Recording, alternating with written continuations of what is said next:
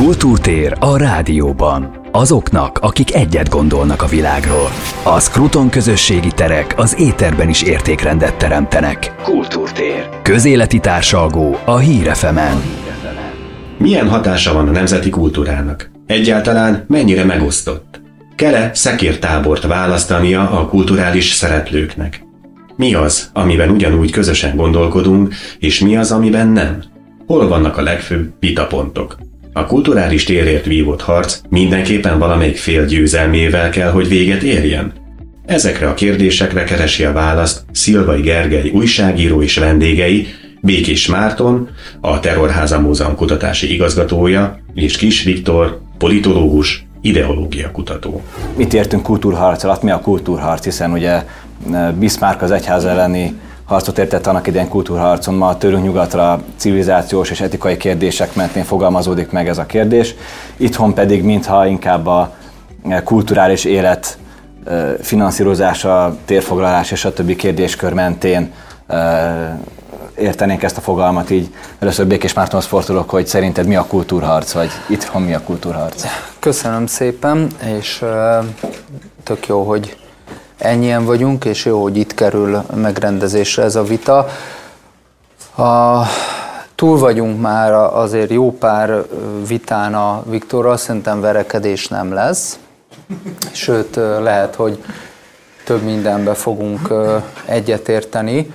Azért azt fontosnak tartom kiemelni, hogy a Viktort legalábbis én a kommentár szerzőjének tartom. Két alkalommal is vita cikket írt egyik alkalommal éppen veled vitatkozott 68-ról, most a Copfáronnal vitatkoztak, a konzervativizmus adott esetben a, a új baloldal, vagy a még újabb baloldal, vagy a posztmarxista baloldal újrafogalmazásáról, és szerintem ez nagyon-nagyon fontos, hogy van egy vállaltan ideológiai lap, ez a ne féljünk a szótól, ez a kommentár, és hogy egy vállalta jobboldali ideológiai labba ír egy baloldali, akit én nagyon tisztelek, és emiatt is fontos, hogy, hogy ez így van. Biztos egyszer lesz olyan, hogy egy vállaltan baloldali ideológiai labba engem is felkérnek írni esetleg, sőt, ennél még azt is jobban várom, hogy lesz egy vállaltan baloldali ideológiai lap. Tudom, hogy van eszmélet, Tudom, hogy van ezredvég, és, és tudom, hogy van új egyenlőség, most már sajnos csak online, és azt is tudom, hogy van fordulat, kiváló folyóirat, és azt is tudom, hogy, hogy azért más ezeknek a lapoknak, meg az én lapomnak a, a, a, a, mondjuk azt, hogy a társadalmi feltételein, hogy ilyen marxista módon fogalmazok, de amíg a baloldalon olyan lapok határozzák meg a, az irányvonalat, mint mondjuk a mozgóvilág, addig én nagyon sajnálni fogom a baloldalt, mert addig baloldal nem születik meg. Addig nekem vitapartnerem kevés lesz, és amíg a Viktor a vitapartner, addig szerintem minden nagyon jó, mert hogy, hogy addig, addig addig magyar viták vannak, és nem a különböző NGO-k határozzák meg a baloldal napirendjét, mint ahogy most ez van, és ezt nem én mondom, hanem Mikec Dániel mondja egy pár évvel ezelőtti írásába, hogy mi a, ez csak bevezetőként gondoltam, nem akartam vele senkit megbántani, ha sikerült, akkor annál jobb. A, a kultúrharc maga nem jó. Tehát kultúrharcot szerintem ne folytassunk, a kultúra valójában nem harci terep, ugyanakkor része a harcnak, része a politikai harcnak, és ezt eltagadni ugyanakkor a butaság lenne, mint, mint kultúrharcolni. Inkább a kultúráért folytatódik harc, szerintem. Szerintem ebbe a jobb oldal jól áll, jobban áll, mint a, a, a baloldalt. Azért hagynám ki, azt mondanám, hogy a liberális oldal, vagy inkább azt mondanám, hogy a progresszív oldal. Én azon vagyok, és a lapom is azon van, hogy még minél ennél is jobban álljon a jobb oldal. Győzelem, vagy végső győzelem itt természetesen sose lesz, tehát ezt a, ez a meccs ez nem, ez nem így működik. Hegemóniák harca van, szerintem jelen pillanatban, magyar, és nagyon rövidbe is fejezem, Magyarországon, mert a, a, azt tudom, hogy te a nemzetközi kultúrharcok szakértője vagy, abban én nem is mernék úgy belebocsátkozni, tehát ami gender fronton, vagy LMBTQ, vagy trans, most már trans fronton zajlik a világban, és a, a Vók története, sok minden más ide hozható, az azért Magyarországon kevésbé van jelen, bár a, mint a Bajusz Orsolya mostanában írogat, az alapján erő igény lenne rá, hogy itthon is ezek az érzékenyítő NGO-k nagyobb kulturális hatalmat szakítsanak ki maguknak. Szerintem röviden arról van szó, hogy a rendszerváltoztatás utáni 20 évet, amit én posztkommunista korszaknak nevezek, abba megképződött liberális, posztkommunista komplexum ke, ma, mára, tehát 12 év jobboldali uralom után kezdi elveszteni a kulturális hatalmat, a kulturális hatalmát, e, ezt, és emiatt van a sivitozás. Röviden, ennek volt az összes a, úgy Arthasser mondja, hogy vannak ideológiai apparátusok, ezek alatt olyan felügyelő és büntető intézményeket ért, amik a civil életben is kulturális kódokat terjesztenek. Magyarországon ezek három betűvel jelölhetők, ilyen volt a a CEU, ilyen volt az SFE, ilyenek az NGO-k és ilyen az MTH. Ezek körül a három betűs kulturális apparátusok, vagy ideológiai apparátusok körül folyt harc Magyarországon. Ezek a harcok szerintem lezárultak de ez a dolog intézményi része. Az intézmények kezdenek kimenni a, a progresszívek lába alól, hiába van a soros pénz benne, és hiába van infrastruktúra és média infrastruktúra, ez kezd kimenni, ami még nem kezd kimenni, a, a kultúra tehetetlenségi nyomatéka, ez azonban hatalmi szóval nem intézhető el, itt önkéntes kezdeményezés kell, jobb oldal részéről ennek a része a, a, az én szemszögemből nézve a Scruton, a kommentár, de egyébként a pesti srácok is, és most szánt szándékkal három egymástól teljesen eltérő szerveződést mondtam. Folyik a, a harc, szerintem a hegemónia harc kezd a kultúrában a jobb oldal irányába eldőlni. Én ennek nagyon örülök, és én ezt minden módon támogatom. Oké, okay, visszakérünk a kultúrharc kérdésére, mert nagyon sok minden hangzott el. Egyrészt én is szeretném megköszönni, hogy itt lehetek. Külön azért köszönöm a meghívást, mert mert egy speciális helyzetben vagyok, ugyanis ez a hely nagyon szimpatikus nekem bevallom elsőre, és Békes Mártonnal is nagyon szeretek vitatkozni, és azért bevallom azt is kicsit, hogy örülök, hogy Békés Márton ülött, és nem Roger Scruton. Vele ugyanis nem biztos, hogy szívesen vitatkoznék. és Roger Scrutonnal én sem ért, tehát elég igen, igen, sok igen. mindenben kritikusa vagyok. Úgyhogy ez egy ilyen szempontból biztosan jó vita lesz. Szóval, hogy mi a kultúrharc? Ugye az a helyzet van, hogy azt hiszem, talán ott, ott lehet megállap, megválaszolni a kérdést, amit ezt úgy szokták le, első kérdés, amit még föltesznek, hogy a, a az olyan dolog, amit amit valami csúnya dolog, amit valaki elkezdett, és a másik visszaütött, és nagyon jól lehet vitatkozni, hogy ki kezdte el a kultúrharcot, és ki az, aki csak visszaütött. Bevallom őszintén, hogy én merem vállalni azt az állítást, hogy a kultúrharcot azt valójában a baloldal kezdte el. De a baloldal kezdte el a kultúrharcot, de igazából nem most, hanem valamikor a 19. század folyamán, amikor kiderült az, és tulajdonképpen minden kultúrharcnak ez a legfontosabb állítása, hogy kiderült az, hogy az, hogy egy társadalmi rendszernek, egy korszaknak mi a kultúrája, az, hogy az emberiségnek mi a kultúrája, az, hogy a nyugatnak mi a kultúrája, az nem valami fajta neutrális, természetes, kőbevésett dolog, hanem bizony ez egy, az, hogy mi a kultúránk, azt, az az, amit kultúrának csinálunk. És ugye ez sokféle módon megjelenhet, mert ugye, mert ugye nyilván van egyfajta kulturális nehezék, egyfajta kulturális hagyomány, ami végig kísér mondjuk minket 2000 éven keresztül, és mindig vannak ebben a kultúrában olyan elemek, amelyeket meg mit tudom, ilyen 5 évesek, 10 évesek, 20 évesek. Ezt ugye a Stuart Hall, az egyik legnagyobb kultúra elméleti teoretikus úgy fogalmazta meg, hogy a kultúrának mindig vannak visszamaradó elemei, és mindig vannak megújuló elemei. És lényegében ugye a, a, a harcot, az sokszor úgy is, el, úgy, úgy is kialakulnak a harcon belüli mezők, hogy hogy amikor a visszamaradó elemek és, a, és, és az új elemek mentén keletkezik egy törésvonal. Na most ugye a kultúrharc az, az, az ugye a rendszerváltás után rögtön felütötte a fejét Magyarországon. És ennek a kultúrharcnak az volt az első tétje, hogy, hogy mi legyen a, a posztkommunista kultúrának a sorsa hogy nyilván jövünk valahonnan, ami 40 évig itt tartott, aminek megvolt a kulturális elitje, megvolt a nagyon komoly társadalmi hatása. A társadalom nagy része ezt viszonylag el is fogadta, és ebbe rendezkedett be, és ez határozza meg mélyen a gondolkodásmódját. Ugye Márton remekül érti azt, hogy a hegemónia elméletnek az egyik alapja az, hogy itt a legmélyebb hétköznapi gondolkodásainkról van szó, és bizony ezt a Kádár rendszer nagyon nagy mértékben tudta befolyásolni. Tehát kaptunk egy olyat 89 után, ahol egészen a, kultúra, a magas kulturális elittől, egészen a társadalom legmélyebb rétegeig ö, lényegében egy, egy ilyen posztkádári kultúra volt jelen.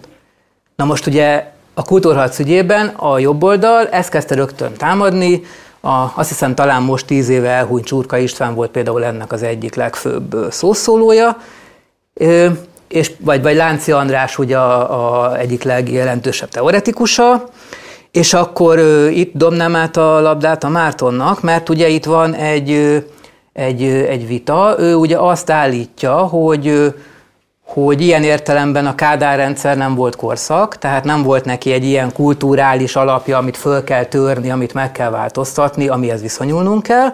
Ez az egyik fő vita kérdésünk a kultúrharccal kapcsolatban, hogy, hogy, hogy a posztkommunista kultúrához hogyan állunk, tehát hogy beszélhetünk-e addig új kultúráról, ameddig valaki a posztkommunista kultúrára nem kérdez rá kőkeményen, sőt például kimondottan épít rá, és ugye a mai konzervatív jobboldal esetében sokszor látjuk azt, hogy kimondottan épít. Lásd ugye mondjuk Orbán Viktor legújabb disznóvágásos videóját, vagy ugye a Hello Fish videót, és a másik pedig ugye, hogy nyilvánvaló elkezdődött ennek a kultúrának valamifajta átalakulása.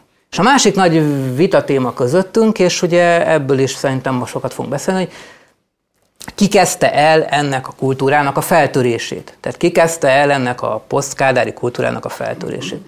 Hát lehet mondani nyilván azt, hogy a rendszerváltó elitek kezdték el a feltörését, de ezt ne értékeljük azért annyira túl őket. Hmm. Lehet gondolni azt, hogy, hogy a soros NGO-k és a nemzetközi progresszív hálózatok kezdték el ennek a kultúrának a, a feltörését. Itt megint benne van a képben, hogy milyen szerepet töltöttek ebbe bele a hazai liberális elitek, mert én őket sokkal naívabbnak látom, mint például a Márton. Tehát én azt gondolom, hogy ezek konkrétan teljesen fogalmatlanok voltak ezek az elitek. Tehát szépen az emberi jogi szép elveik, a piacgazdaságról szóló szép elveik őket totálisan megtévesztették, abszolút nem tudták, hogy hova érkezünk, abszolút nem tudták 80 kezdve, hogy mi az a világ, amiben érkezünk. Tehát ezek a progresszív liberális elitek lehet a másik tippünk, ezt én részben elfogadom. És lehet egy harmadik tippünk, hogy bizony ennek a posztkádári kultúrának a feltörését azt a nemzetközi kapitalista fogyasztói kultúra kezdte el és végezte el. És ez az én fő tézisem, amikor kultúrarcról beszélünk, hogy hogy a kultúrharc ellenfele számomra nem a progresszív liberális elitek, nem a soros hálózatok, nem az NGO-k, hanem az, aki ebben legnagyobb hatással vesz részt. Ez pedig ugye a kapitalista fogyasztói kultúra. A Hollywooddal, fogyasztói társadalommal, és azzal az értékrenddel, amit terjeszt. És mit védesz ezzel szemben? Hát én nem védek semmit, mert ugye én nem vagyok konzervatív, Úgy tehát én azt gondolom, hogy azt gondolom, Én, hogy... Miért ellenük? Vagy miért írsz ellenük? Azért, mert azt gondolom, hogy, hogy a konzervatívok sem tudják, hogy mit védjenek ellene. Tehát én például nem tudok egyetérteni azzal a konzervatívokkal, hogy itt 40 év államszocializmus, egy posztkádári kultúra után, és maradt volna bármi olyan abból a bizonyos álomból, amit ugye ez a keresztény, konzervatív, polgári, nacionalista, ugye hát a rendszerváltáson úgy látom, hogy erre próbált építeni a jobb oldal. Tehát, hogy van itt egy olyan visszamaradott keresztény konzervatív nacionalista kultúrkincs, egy folytonosság, amire vissza lehet térni, amit ki lehet terjeszteni, amit ki lehet újra a burokból a, a posztkádári kultúra helyett építeni. Én ebben nem hiszek. Tehát én nagyon egyetértek azzal a Mártonnal, hogy tulajdonképpen most furcsa helyzetben vagyunk, mert a konzervatívok és a mondjuk posztmarxisták, vagy autonomista marxisták, aminek én tekintem magamat, tulajdonképpen egy pályán játszanak. Mind a ketten megpróbálnak kitalálni valamit, ezzel ellen a fogyasztói kapitalista kultúra ellen, meg az NGO-k, progresszív liberálisok által sokszor szorgalmazott abszurd kultúra ellen. És igazából ez mind a, ilyen szempontból mind a ketten sötétben tapogatózunk. Tehát én nem gondolom, hogy a konzervatívoknak, akik ugye ilyen új kultúrát akarnak létrehozni, sokkal több, sokkal, sokkal, de sokkal több fogózója lenne, mint nekünk. Én sokszor úgy érzem, hogy, hogy a autonomista, posztmarxista baloldalnak legalább könnyebb dolga van abból, hogy mi, mi nem tudunk abba az illúzióba kerülni, hogy van mi az visszanyúlunk. Mi tudjuk, hogy egy teljesen új kultúrát kell létrehozni. A, az összes labdát, amit feldobtak. Rendszer, rendszerváltás, rendszerváltoztatás előtt népszerű volt egy Oly-Kor nevű együttes, mondjuk ma nemzeti rocknak neveznénk őket, akkor máshogy hívták őket. Volt egy nagyon jó számuk, az volt a cím, hogy Állj át, ez jut eszembe rólad, Viktor, állj át, gyere közénk, jó, jó lesz ez, bal, bal szárnyunk az még szerintem megerősítésre szorul, a Fidesz osztálytagozódás szempontjából kb. egy munkáspárt, vannak munkás szavazói, ahogy az egész szuverenista, populista új oldalnak Nyugat-Európában szerintem lenne helyed, rendben van ez, csinálhatjuk. Én biztos, hogy benne lennék, mert tényleg nagyon, és félre a tréfát, és persze nem vicceltem, mert nagyon sok a közös. És csúszkálunk a valóság síkok között, te feladatod lesz, hogy ezt megrögzítsd, hogy melyik részen vitázunk, mert egyrészt van egy történeti szituációról egy vita, ez szerintem helyes, hogy erről vitázunk, erről nem biztos, hogy ugyanazt gondoljuk. Fontos ezt megvitatni. Van egy napi politikai vita, amiről elnézve a Facebook bejegyzéseidet, szerintem ár, árván vagy. Nyilván az én politikai felfogásom az, az betagozódik egy, egy kormánytámogató felfogás, ennek megvan az oka, de, de talán ez a pártpolitikai vita, ez kihagyható.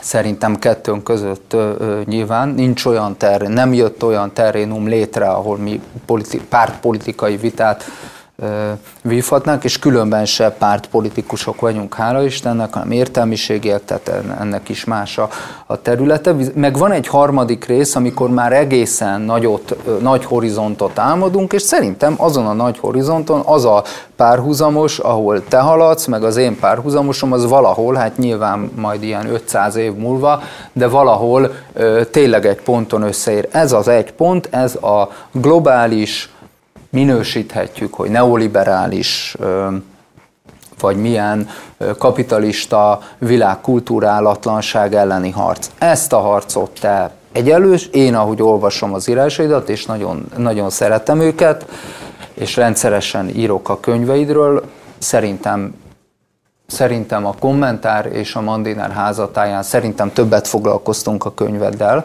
mint a saját házatáján a Mandinerben már fél évvel ezelőtt a könyvedről ö, egy interjút, egy hosszú és értékes interjút csináltak veled. A Mérce egy évvel a könyv után jutott el oda, hogy a könyvedről máma ö, interjút publikáljon, ami szerintem, hát nem tudom, hogy rendben rendbe van-e a hogy, hogy van-e a posztmarxizmusnak talaja Magyarországon rajtad kívül, ezt nem tudom.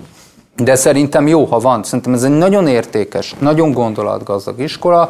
Azt látom, hogy a te könyvedet, meg az én könyvemet egymás mellé tesszük, akkor mi nagyjából ugyanazokat a szerzőket, vagy sokszor ugyanazokat a, a szerzőket olvassuk, egymást is kreditáljuk, más, más következtetésekre jutunk, de szerintem a következtetéseink, mondom, rövid távon, tehát pártpolitikai szintjén nem kapcsolódnak, középtávon, tehát mondjuk történeti korszak szintjén van vitánk, komoly vitánk van, ezt, egyszer is folytattuk, de szerintem a nagy na, nagy, nagy, tehát a, a metanarratíva, vagy a nagy stratégia szintjén szerintem sok a, sok a közös, csak te, én úgy látom, hogy ettől a a jobb hiány posztmodernnek nevezett világkapitalizmustól a, az egyenlőséget félted joggal, teljesen igazad van, vagy a, vagy a kulturális hozzáférés azonos jogait védett, nagyon, nagyon joggal teszed. Én, én a nemzeti partikularitások felbontását, a család, a haza, az egyébként a, a határok között élő munkavállalói jogok megcsorbítását és az egész magyar nemzethez szervesen hozzátartozó és értető kulturális szuverenitás eltörlőjét látom a világkapitalizmusban, aminek nagyon sok pontja van. Természetesen én ezt a expozét, amit most mondok, ezt most egy baloldali hangszerelésbe is el tudom mondani, meg jobboldali hangszerelésbe is el tudom mondani, mert manapság már azok a távlatos, balos célok, ami mondjuk egy Kassák Lajos fejében megvoltak, aki egy magyar kultúrájú, magyar nyelvű, a magyar kultúra földjében, lelkében érő, író, alkotó, munkás ember volt,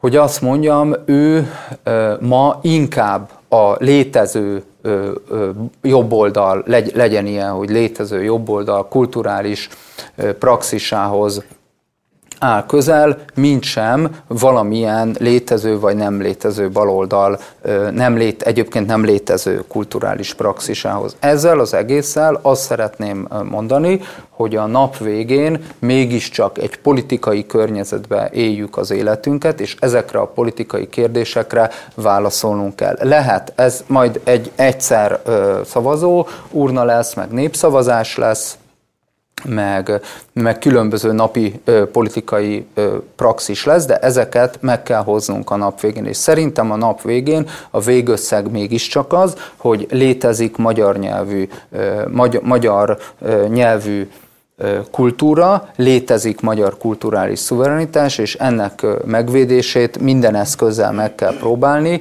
azért, hogy a világ kapitalista, posztmodern átdolgozási praxisa során, aminek részei a nagyvállalatok, aminek része az Egyesült Államok hegemónia, és aminek része bizony a, a vók ideológia és az LMBTQ lobby, hogy ezeket ettől az országtól távol tartsuk. Lehet úgy tekinteni, hogy ez a szöveg, amit előadok, és a Hello Röfik Duma, és a Fidesz e, egyértelmű és egyébként egyértelműen rendkívül sikeres plebejus fordulat, ami nem ma kezdődött, hanem 2002, pont 20 éve kezdődött. Lehet úgy tekinteni, hogy ez posztgázdári reflexeket szólaltat meg. Itt egy dolgot kell a jobb oldalnak eldönteni, olyan rosszak-e a posztgádári reflexek. Mi a posztgádári reflex? Elmondom, hogy az emberek számára mi a posztgádári reflex.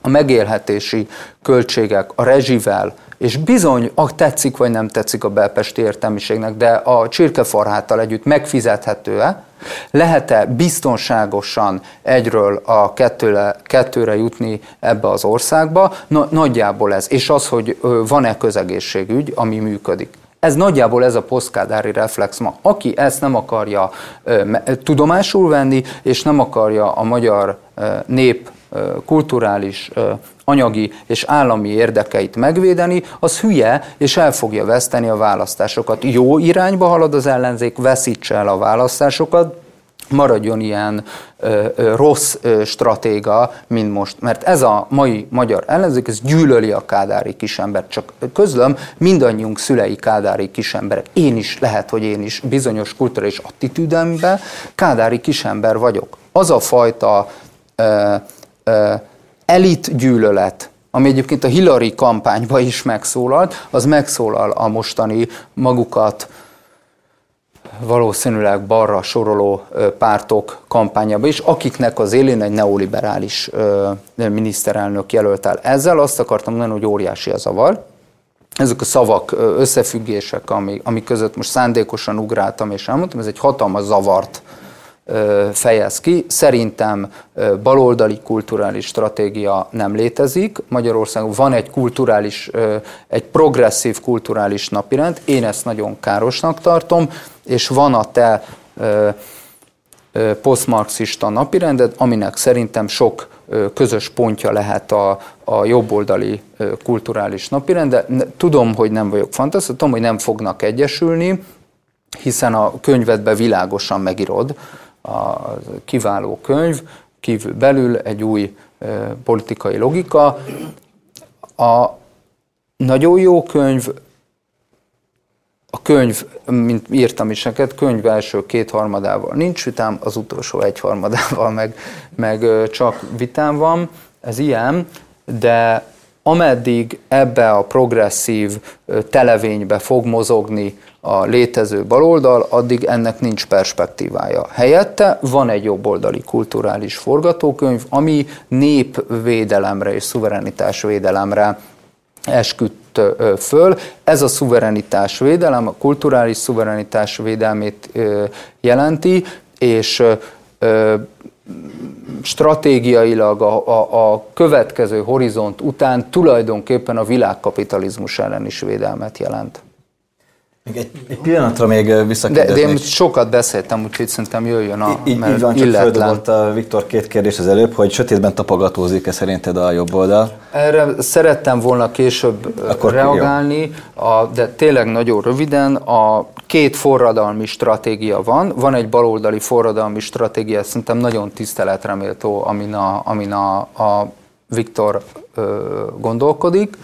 Ez a a balold, ez a baloldali forradalmi stratégia arról szól, hogy csináljuk azt, ami még nem volt. Forradalmi gondolat, hatalmas utópikus erő rejlik benne, csábító, most abszolút értékbe beszélve. Az én, én nekem is forradalmi stratégiám van, ez viszont egy jobboldali forradalmi stratégia.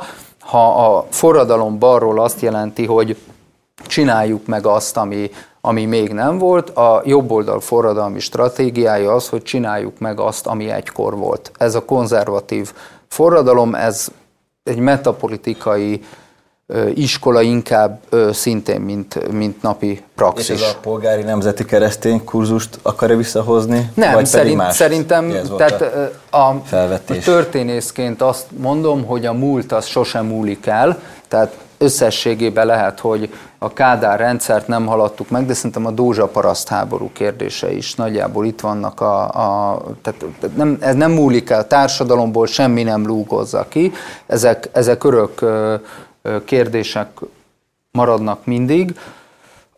Tehát amennyiben a keresztény konzervatív kurzust a horti korszak alatt ég, oda, oda nincs, nincs hát vissza, oda-vissza térés, az nincsen. Szerint, szerintem van egy, ez a, egyszer, amikor a Viktorral egy jót vitáztunk, akkor a Viktor azt mondta, hogy de hát a magyar jobboldali kultúra az nagyon eklektikus. Én, én, én, ezt, én ennek örülök. Szerintem nagyon sok szólamú, valóban nagyon eklektikus, de egy ilyen posztmodern korba nem lehet az ipari társadalom kulturális viszonyai struktúráit többé visszaállítani. Tehát a, szerintem a horti korszakhoz nincs, nincs visszaút, én biztos nem mennék oda-vissza. Én mondom, én ennél radikálisabb vagyok, val, valami új horizontot kell kulturális szempontból is felrajzolni, aminek lesznek régi elemei, meg lesznek még annál is régibbek. Jó.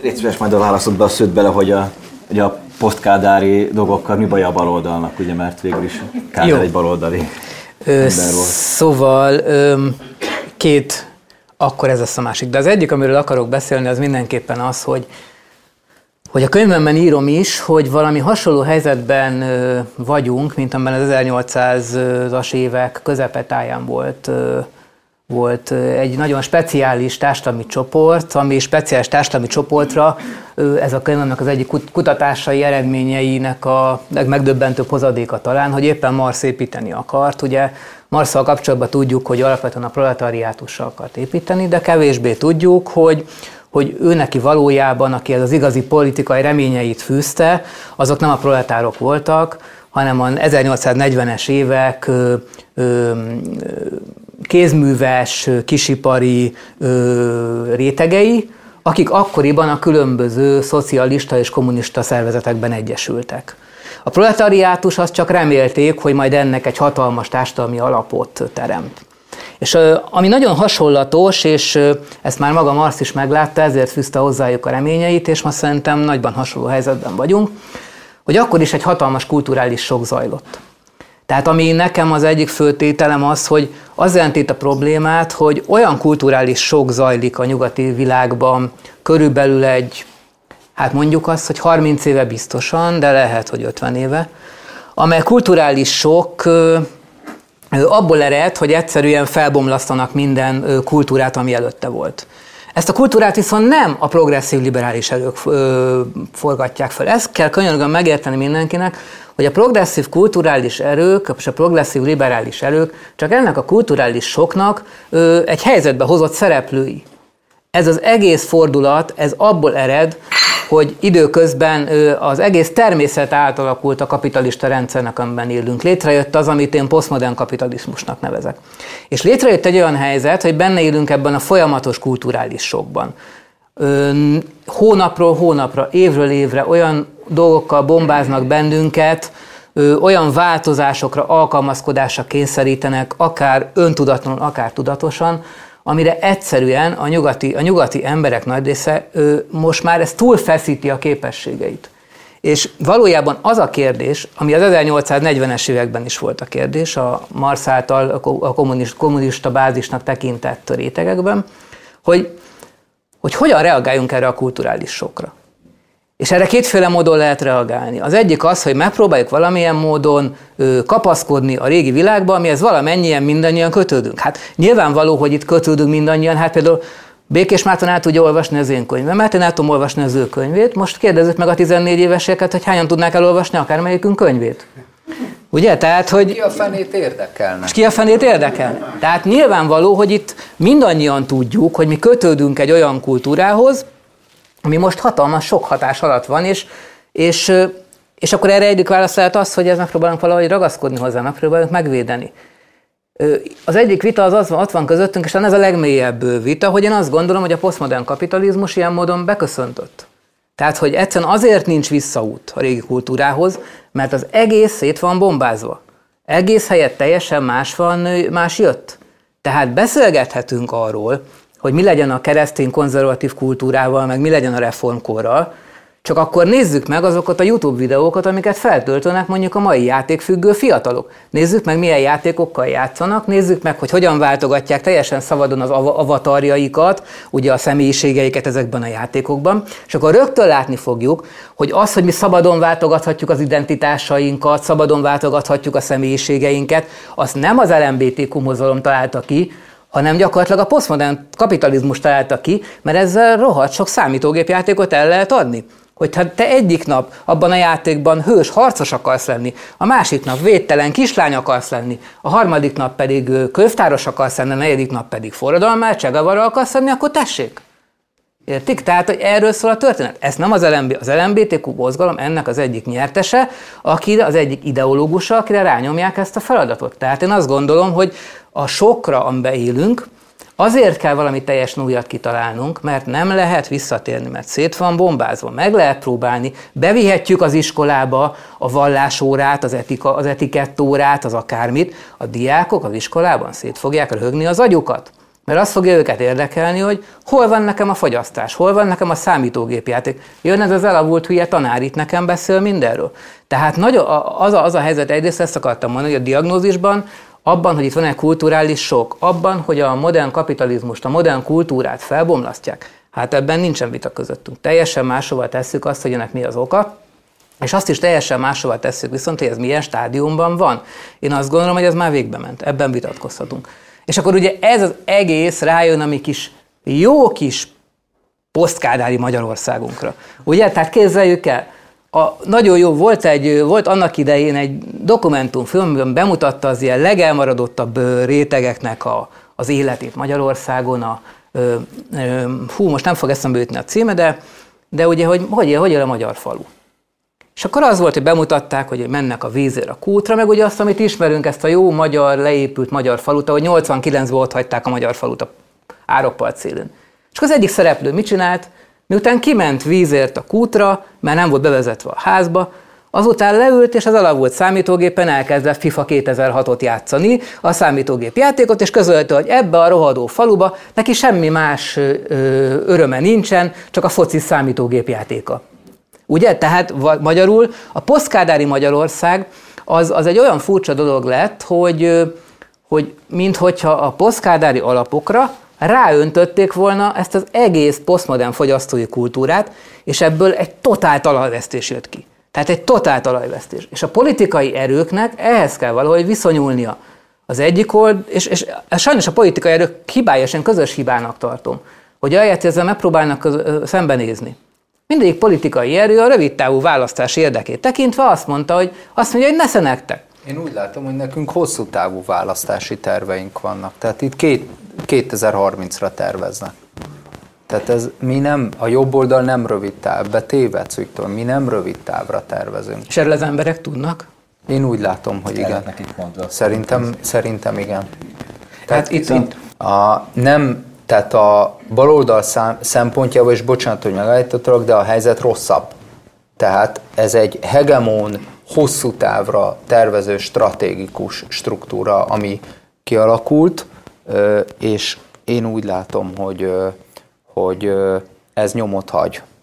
Lehet posztkádári kultúráról beszélni. Jók a, a, tehát jó volt a példád, és összességében még egyet is értenék, de pont erre utaltam a, az elejébe, ezt próbáltam, lehet, hogy nem jó mondani, hogy kezd most már átfordulni. Tehát lehet, hogy most már, most már NER kultúra van. Lehet, hogy most már, most már Orbán korszak van. Most már a baj annál nagyobb, mint hogy mint, mint amit a, a létező baloldal el tud és elmer képzelni, de megint mondom, hogy megint más valóságról beszélünk, mert a végső történeti horizont, amit neked is gondot okoz, nekem is gondot okoz, az, az, az valóban egy, egy probléma, azt helyi szinten viszont nehéz megoldani. Azt hiszem, hogy nagyon jól érted azt, hogy mi itt a baloldal és a jobboldal közötti fő különbség a kultúrharc tekintetében. Ezt érintettem a kommentárban megjelent írásban is hogy az a fő különbség, hogy, hogy a baloldal a kultúrharcot mindig kulturális emancipációként képzelte. Tehát az volt a fő szempontja, hogy az emberek tömegeire mindig fölülről erőltettek egy kultúrát, ennek a kultúrának tehát mindig elnyomó tartalmai voltak. Egy baloldali kritika soha nem fogja elismerni, hogy például a középkori vallásnak, vagy most a középkori egyháznak és egyben a vallásnak ne lettek volna nagyon komoly, elnyomó kulturális struktúrái, gondoljuk csak a boszorkányüldözésnek a kérdésére. És ezért a kulturális emancipáció állt mindig a középpontban, tehát az a hit, hogy az emberek tudnak csinálni maguknak egy kultúrát. Tudnak csinálni maguknak egy kultúrát, és itt abban, a, abban van az örök vita a jobb oldal, hogy a jobb oldal nem hiszi, hogy az emberek tudnak csinálni maguknak egy kultúrát, azt gondolja, hogy a kultúra az valami fajta fölülről épülő dolog, nem lehet belőle kihagyni a politikát, nem lehet belőle kihagyni a hatalmat. De hogyha a posztmodern kapitalizmus nyírja az emberek kultúráját, akkor, akkor nem, mégse tudnak az emberek kultúrát csinálni, és pont, hogy kell az a védelem, amit mondjuk a NER nyújt neki. És igen, ezt akartam mondani zárszónak, hogy én azt gondolom, hogy teljesen egyetértünk azzal, hogy már egy írtózatosan elnyomó kultúrában élünk. Egy írtózatosan elnyomó kultúra épül ki, vagy már ki is épült. Az a kérdés számomra, hogy amikor ez alól fel akarunk -e szabadulni, belefér-e bármi, ami kicsit is hasonlít erre az elnyomó kultúrára, vagy egy másfajta elnyomást hoz a helyére. És én, ha kritikus vagyok a ner szemben, akkor mindig ebből a keretből vagyok kritikus, hogy nekem a NER kulturális törekvése, és ez valószínűleg majdnem minden. Tehát lehet, hogy egyébként én lettem volna, hogy biztos, hogy lettem volna az a Kádár rendszerbe, aki hát nem tudom, hova kerültem volna. Nem vagyok az, aki jól bírja a kínzást, tehát biztos mindent bevallottam volna rögtön, mint ugye a Woody ellen, hogy elég, ha elvették volna a csekkfizetetet, és mindent bevallottál volna. Na most én sem vagyok az a hős típus, de azért nem biztos, hogy jól jártam volna a Kádár rendszerben. Ebbe se, ebbe se járok jól, már úgy értem, hogy a kapitalista rendszerbe se, de attól még nekem semmi ilyesmi nem tetszik. Tehát azt hiszem, hogy itt van egy vitapont, nekem sokkal, sokkal jobban fáj, hogyha azt érzem, hogy, hogy a kulturális felszabadulásunk az, az megint valami felülről jövőt, megint valami politikusok által csináltat, megint valami kényszerítőt, megint valami egy, egy szólamút eredményez. Kiegyensúlyozás vagy hegemónia? Hát én nagy russzóista vagyok, és azt gondolom, hogy, hogy a, tehát ez a, ez a felszabadítás, amiről a, amiről a Viktor te beszél, ez, ez, nekem, ez nekem kulturálisan is igen tetszik. Szerintem a történeti hogy így fogalmazok, projekt, vagy fogalmazunk így a küldetés lényege, hogy a magyarokat, mint magyar ember szabadítsuk fel ebbe, a, ebbe az országba, és, és egyébként a világon bármerre, amerre magyarok élnek. Én egy erősebb, ha tetszik, ütőképesebb, büszkébb és a világgal szemmagasságból, sőt lábújhegyre állva szemmagasságból beszélő nemzetet látok, ami 2010 előtt egyáltalán nem volt jellemző. Én szerintem ez a a magyar emberek magyarként való emancipálása és felszabadítása. Szerintem ennek vannak anyagi projektjei, jelen hónapban ezek érezhetőek is, vannak politikai projektjei, vannak jogi projektjei, és én azon vagyok, hogy kulturális projektjei is legyenek. Szerintem egy olyan emberként, mint, mint amilyen te vagy, szerintem neked ettől, ennek ettől semmilyen félelmed szerintem nem, tehát megértem, abszolút, megértem, respektálom, de szerintem nem kellene, hogy legyen. Ehhez a, ehhez a falhoz, ami, ami egyébként arra is készül, hogy a globalizáció, a világkapitalizmus kulturális árját feltartóztassa, ez a fal jelen pillanatban jobbról épül, és szerintem ehhez egy-két téglát te is hozhatsz. Én, én örülnék neki. Köszönöm szépen. Köszönjük, hogy itt voltak, köszönjük nektek Köszönjük a szépen. vitát, Kis Viktor Köszönjük. és Békés Márton. Kultúrtér a rádióban. Azoknak, akik egyet gondolnak a világról. Kultúrtér. A Skruton közösségi terek közéleti társalgóját hallották itt, a Hírefemen. Hírefemen.